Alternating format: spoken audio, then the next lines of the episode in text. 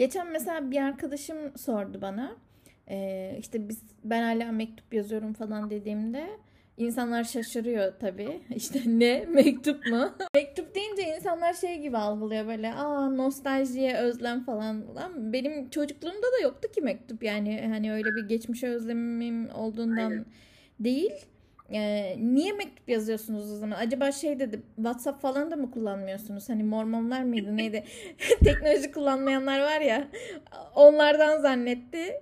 Ee, WhatsApp'ta mı kullanmıyorsunuz oldu. Dedim yo görüntülü konuşuyoruz sonra mektup da yazıyoruz yani birbirimize.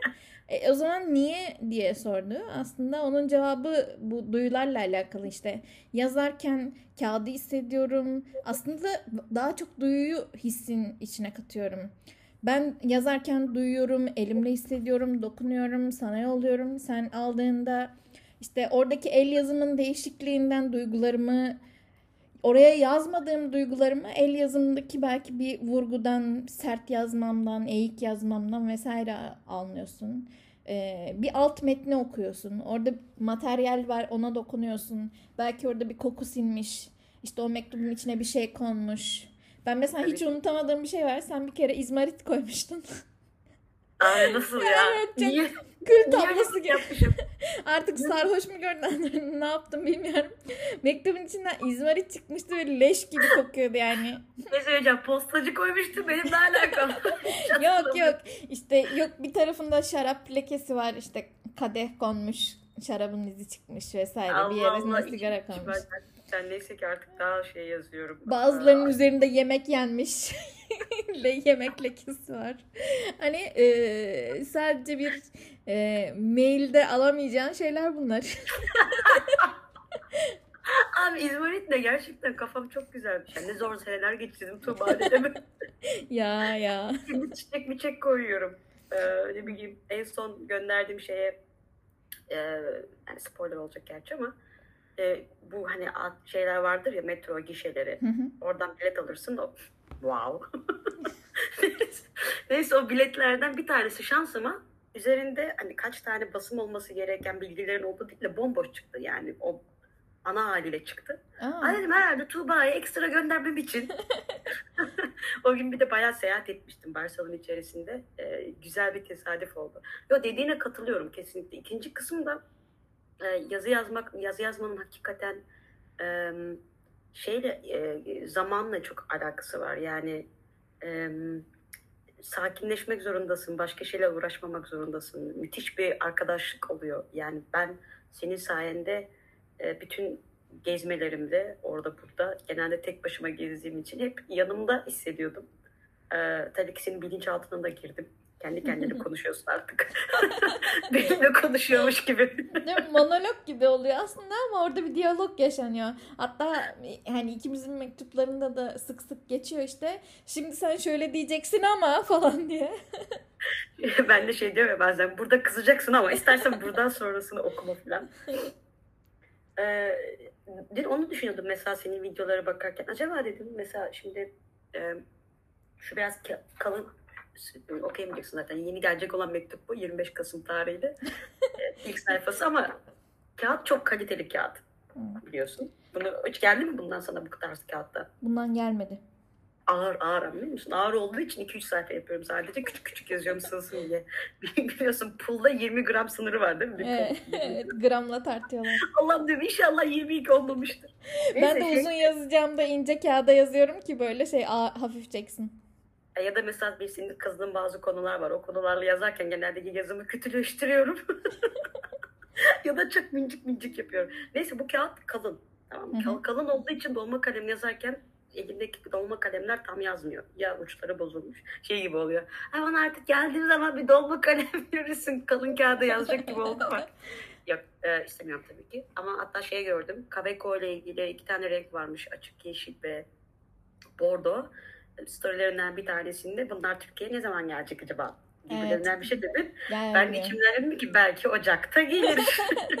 Anam. o yüzden ben bulabilirsem alacağım sana doğum günü hediyesi olarak. Spoiler! Ya Türkiye'ye Evet. çok geç geliyor kalemler. Yani tamam eğer yani ondan e, önceki rengi de gelmedi. alma yani tamam mı kendine? Alt mesaj vereyim. Ondan önceki rengi de gelmedi Sibel. Rengi gönder. Kodunu gönder. 136 45. Geri Neyse. konuya döndürelim. Niye? Konumuza geri dönelim. Ha, işte o yüzden dolma kalem acaba şey hissettirdi. Mesela o kalın kağıda yazarken e, kalemleri sürekli değiştirmek zorundayım. İşte ne bileyim tükenmez kaleme geçiyorum. Olmasın dolma şey, şey e, pilot kaleme geçiyorum falan filan. E, ruh halim değişiyor. Tabii canım. Muyum? Yani acaba dedim sadece hep aynı kalemle yazsaydım. Hep aynı kalemle. Diyelim 10 yıldan beri. Benim gibi çok böyle daldan dal atlayan bir insan olarak çok tak- e, sadık bir ilişki olurdu herhalde. Ama mesela ucunu çok seviyorum işte kokusunu seviyorum, anısını seviyorum neyse. Nasıl değişirdi acaba yazdığım şeyin içeriği? E, yaz yazı tipini anlatabiliyor muyum? Çünkü şu an böyle bir emanet gibi. Oradan buldum bir şey, buradan buldum bir şey. Tamam dolma kalem tam her zaman olmuyor. Sen bunun etkisini hissediyor musun? Yani dolma kalemin gerçekten senin yazımın haline etkisi, ruh haline, renginin, kokusun, kokusunun belki. Yani aslında bir sürü şey etkiliyor. Ee, insanların böyle ya niye dolma kalemi bu kadar seviyorsunuz? Niye bu kadar e, çeşit yap alıyorsunuz? Defteri, kağıdı, kalemi, mürekkebi sorusunun cevabı da aslında bu.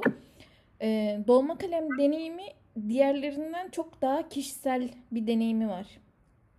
Hani hem şey olarak hani dedin ya bu kağıda yazarken olmadı. Çünkü e, farklı farklı dolma kalem uçları var. Her ucun deneyimi farklı. İşte kalınlığı değişiyor, keskinliği, esnekliği değişiyor, mürekkebi akıtması değişiyor.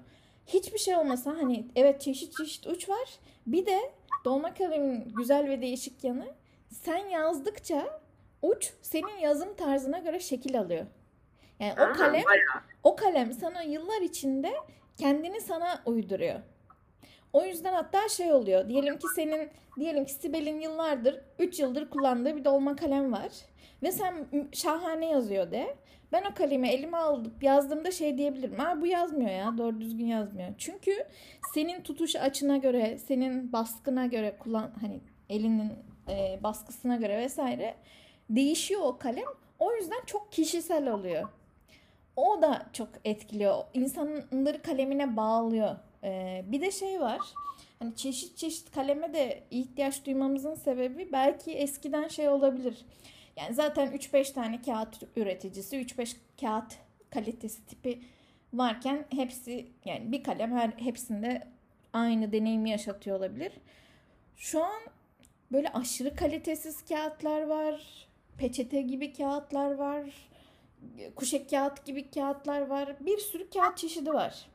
Her kalem, her e, kağıt üzerinde aynı hissiyatı yaşatmıyor. Birinde çok güzel yazıyormuş gibi geliyor. Öbürüne geçiyorsun sanki tebeşiri tahtaya sürtermişsin gibi haşır huşur oluyor. Birinde yazıyorsun mürekkep sağa sola dağılıyor. Böyle bu ne ya yazdığımı okuyamıyorum oluyorsun.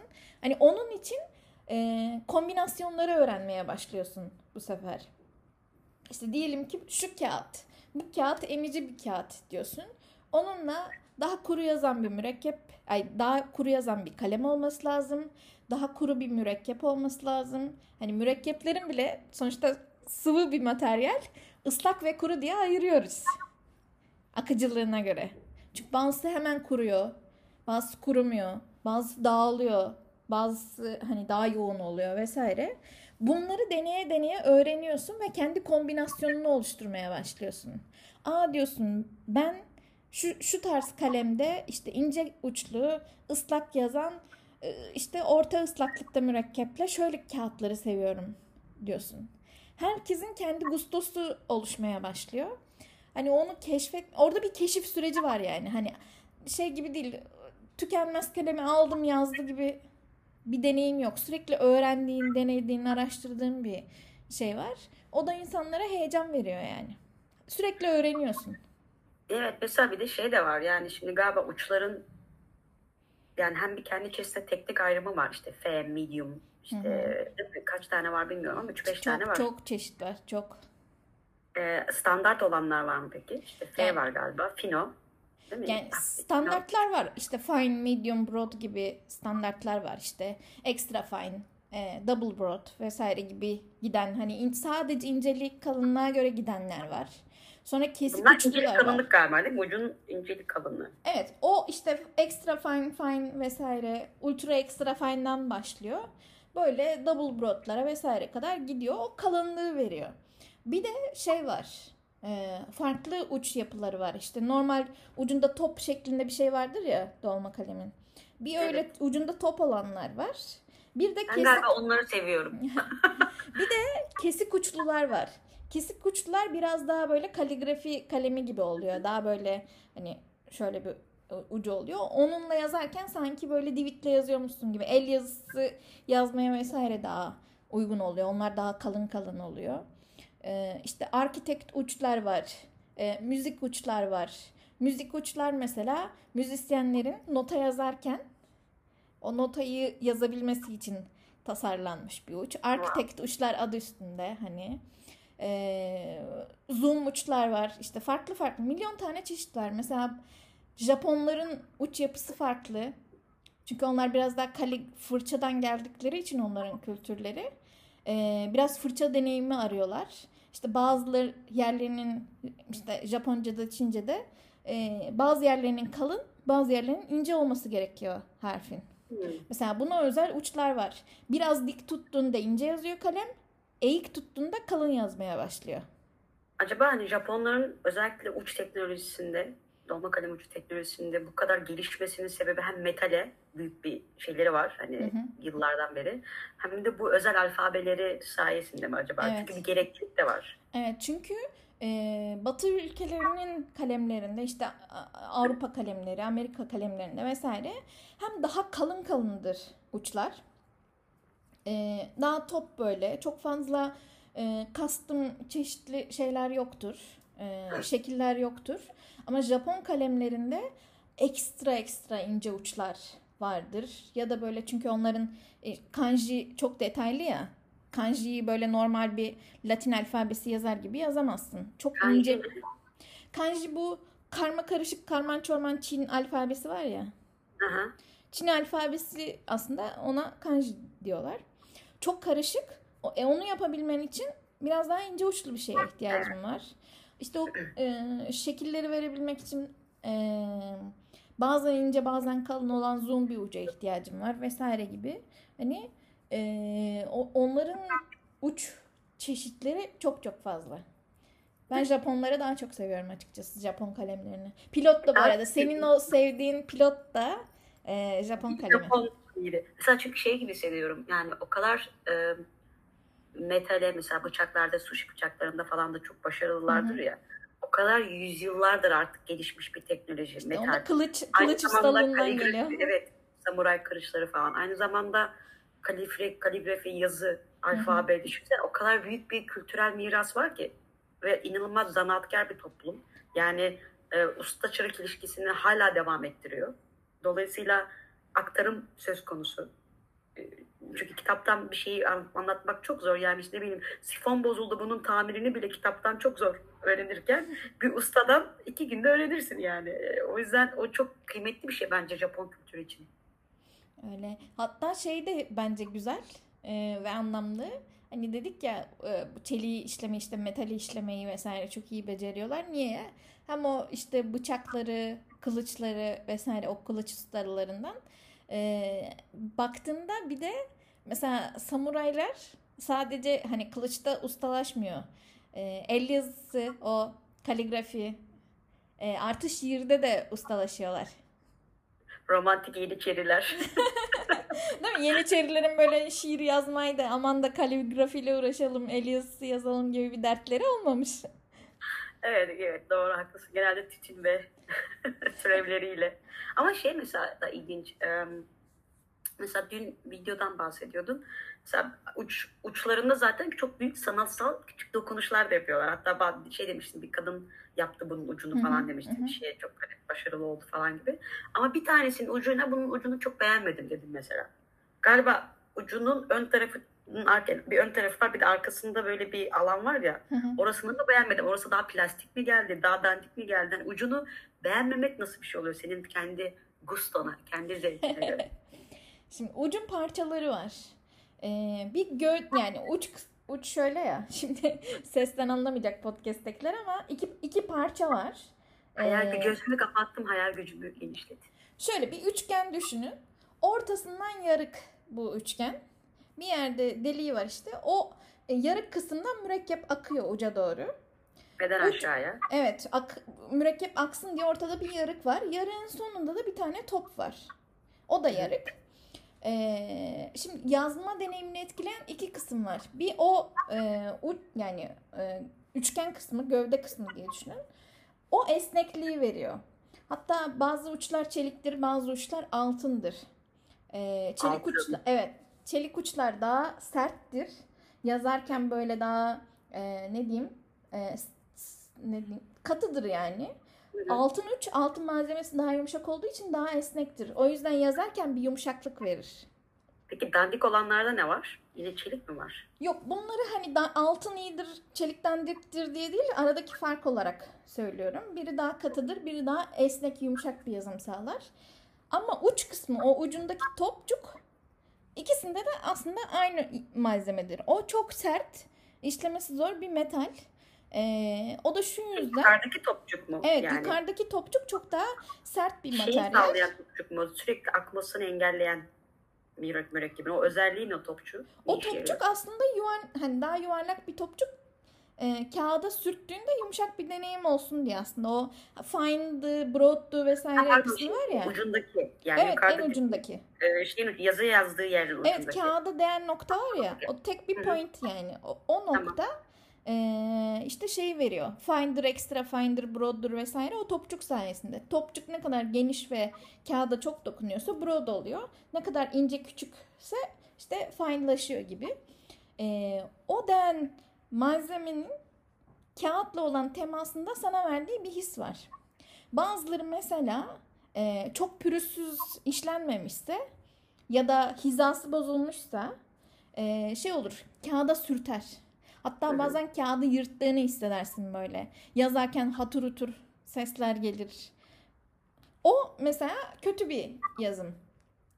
Bazıları şeyi sever bu arada. Ben daha soft olmasını isterim, severim. Kağıda dokunduğunda, kağıda yazarken çok fazla sert ses çıkarmamasını e, isterim. Ama me- mesela bazı insanlar da şeyi seviyor. Bir feedback almayı, oradan bir ses duymayı seviyor. Şey gibi değil, e, böyle bir şey sürtermiş gibi değil ama o hafif kalemin yazış sesini duymayı sevebiliyorlar. Bu kişinin zevkine göre değişen bir şey. O iyi ya da kötü diyemeyiz. Mesela e, Lemiler ya da e, Japonlardan örnek vereyim. Platinum uçlar da çok iyi e, uçlardır. Platinum kalemlerin. Ama bir feedback verir size. Ben çok sevmiyorum. Pilot uçlar çok daha yumuşaktır, pürüzsüz bir deneyimi vardır. Kağıda değdiğini hissetmezsiniz yazarken. Hı hı. Mesela bu bile şeyi değiştiriyor. El yazını değiştiriyor mesela bu. Ben düzgün yazmak istiyorsam, e, yazdığım yazı insan tarafından okunsun istiyorsam mesela biraz daha feedback'i olan bir kalemi tercih ederim. Çünkü o feedback'i duyduğunda daha yavaş yazıyorsun. Feedback, feedback'te de şey var. hani Geri bildirim. Evet hem yani geri bildirim, kağıttan geri bildirim. O sesle de olabilir. Kağıda dokunurken ki o sürtünme aslında. O sürtünmeyi hafif hissetmek daha yavaş yazmana sebep oluyor. Daha yavaş yazınca daha kontrollü ve daha okunaklı da yazıyorsun. Bir de e, düşüncelerini toplamana da yardım ediyor yavaş yazmak. Hı hı. Ama mesela tam tersi. Bir tane pilot kalemim var. Kağıda değdiğini anlamıyorum bile ve hızlı yazıyor. Mesela çoğu okuması zor çirkin mektubumu onunla yazmışımdır. Onunla yazarken böyle elim düşüncelerimin hızına yetişemediği e, bir şekilde yazıyor. Çok hızlı yazdığım için yazım çirkinleşiyor. Kağıdın nasıl sürtündüğünü hissetmediğim için hani çok güzel bir el yazısıymış gibi uzaktan görünse de okunamıyor. E, mesela hızlı yazacaksam öyle bir kalemi tercih ediyorum. Ama böyle düşüne düşüne e, güzel bir yazım olsun istiyorsam daha feedback'i olan bir kalemi tercih edebiliyorum. O yüzden aslında duygu durumuna göre kalem tercihinde değişiyor. Kullanacağın kağıda, malzemeye göre vesaire onlar ayrı bir dünya. Bir de duygu durumuma e, göre değişiyor. Bir de yani o e- ekstra artık lüks kısmı e, ruh haline göre kalem tercihin değişebiliyor. Yani cayır cayır rengarenk bir kalemi böyle depresif bir şey yazacağında ay şu pembe kalemi elim gitsin demiyor insan. Biraz daha o duyguya yönelik bir şey e, görmek istiyor. E, bazen de neşe olsun işte bahar ayı geliyor. Ay rengarenk kalemlerim olsun istiyorsun. Hani Mesela bir tane kalem vardı aldığın e, geceliğin çok parıldamıyor ama gündüz çok acayip büyüleyici demiştin. Hatta çok romantik bir ifadeyle ben Akdeniz insanı olduğum için böyle Evet. Akdeniz'in e, işte sarısı ve denizin mavisi. Aha da bu. E, çok parlıyordu ve insanın içerisine şey duygusu veriyor. Hani özgürlük, işte aidiyetlik, köyüm. Yani kaleme Neydi baktıkça bakasın geliyor. Bu mesela Galen Leder'ın e, Stüdyo Ağaç Kakan diye bir sanat yani şey atölyeyle beraber ürettikleri bir Türk markası bu bu arada. Linki var mı bu kalemin koyayım bari podcast'te? İşte Galen Leder'ın e, web sitesinde bulabilirler bunu. Aa. Mesela bu öyle bir şey. Bu kalemin kendi rengine bakarken dalıp gidiyorsun. Mesela şeffaf olan bir tane vardı. Evet Ee, abi o çok ilgimi çekti. Bir tane Kaveco'nun da öyle bir kalemini göndermiştin sen bana. Kaybetmiştim hatırlarsan. Dün aldığın kalem de çok özlediğim, istediğim bir kalem var dedim. Süper bu. Ve bakıyorum abi ne var şeffaf kalem plastik. Nesi bunun ilgisini çekiyor? Neden bu kadar özel bu diye düşünüyorum. Biraz beni aydınlat. Şöyle şeffaf kalemlerin de şöyle güzel bir yanı oluyor. Ben şimdi öyle kullanmadım ama e, gövdesine direkt mürekkep doldurabildiğin şeffaf kalemler var. İşte pistonlu kalemler olabilir, eyedropper kalemler olabilir. Direkt gövdenin içine dolduruyorsun mürekkebi. Bir kartuşa ya da konvertöre değil. Tepeden zaman- falan mı dolduruyorsun? Nasıl dolduruyorsun? Bir Yani- şırıngayla. Pistonluysa normal kalemi daldırıp çekiyorsun. Ee, şeyli ise eyedropper dediğimiz şey ise direkt gövdeye şırıngayla falan dolduruyorsun yani bir damlalıkla ya da şırıngayla. Öyle olunca gövdenin içinde mürekkebi çok güzel görüyorsun. Ya o bir mücevher gibi bir şeye dönüşüyor. Yani hani orada mürekkepten büyük keyif alıyorsun. Mürekkebi izlemekten. Sanki kristal bir şişenin içinde rengarenk bir sıvı var yani. O, acayip güzel alıyor. Şey gibi bu hani biz çay çayı e, şeffaf içtiğimiz zaman keyif alırız da kupada içtiğimiz zaman bu ne be olur ya biraz. Evet hani. evet yani çayın o rengini görmek istersin ya tavşan kanı olsun işte parlak bir çay rengini görünce daha lezzetliymiş gibi gelir. Biraz onun gibi. Aynen. Aynı şekilde kahveyi de böyle şef, şeffaf bir şeyle içince garip gelir. O da böyle Çamur gibi göz- bunu mu içiyorum ben alırsın yani.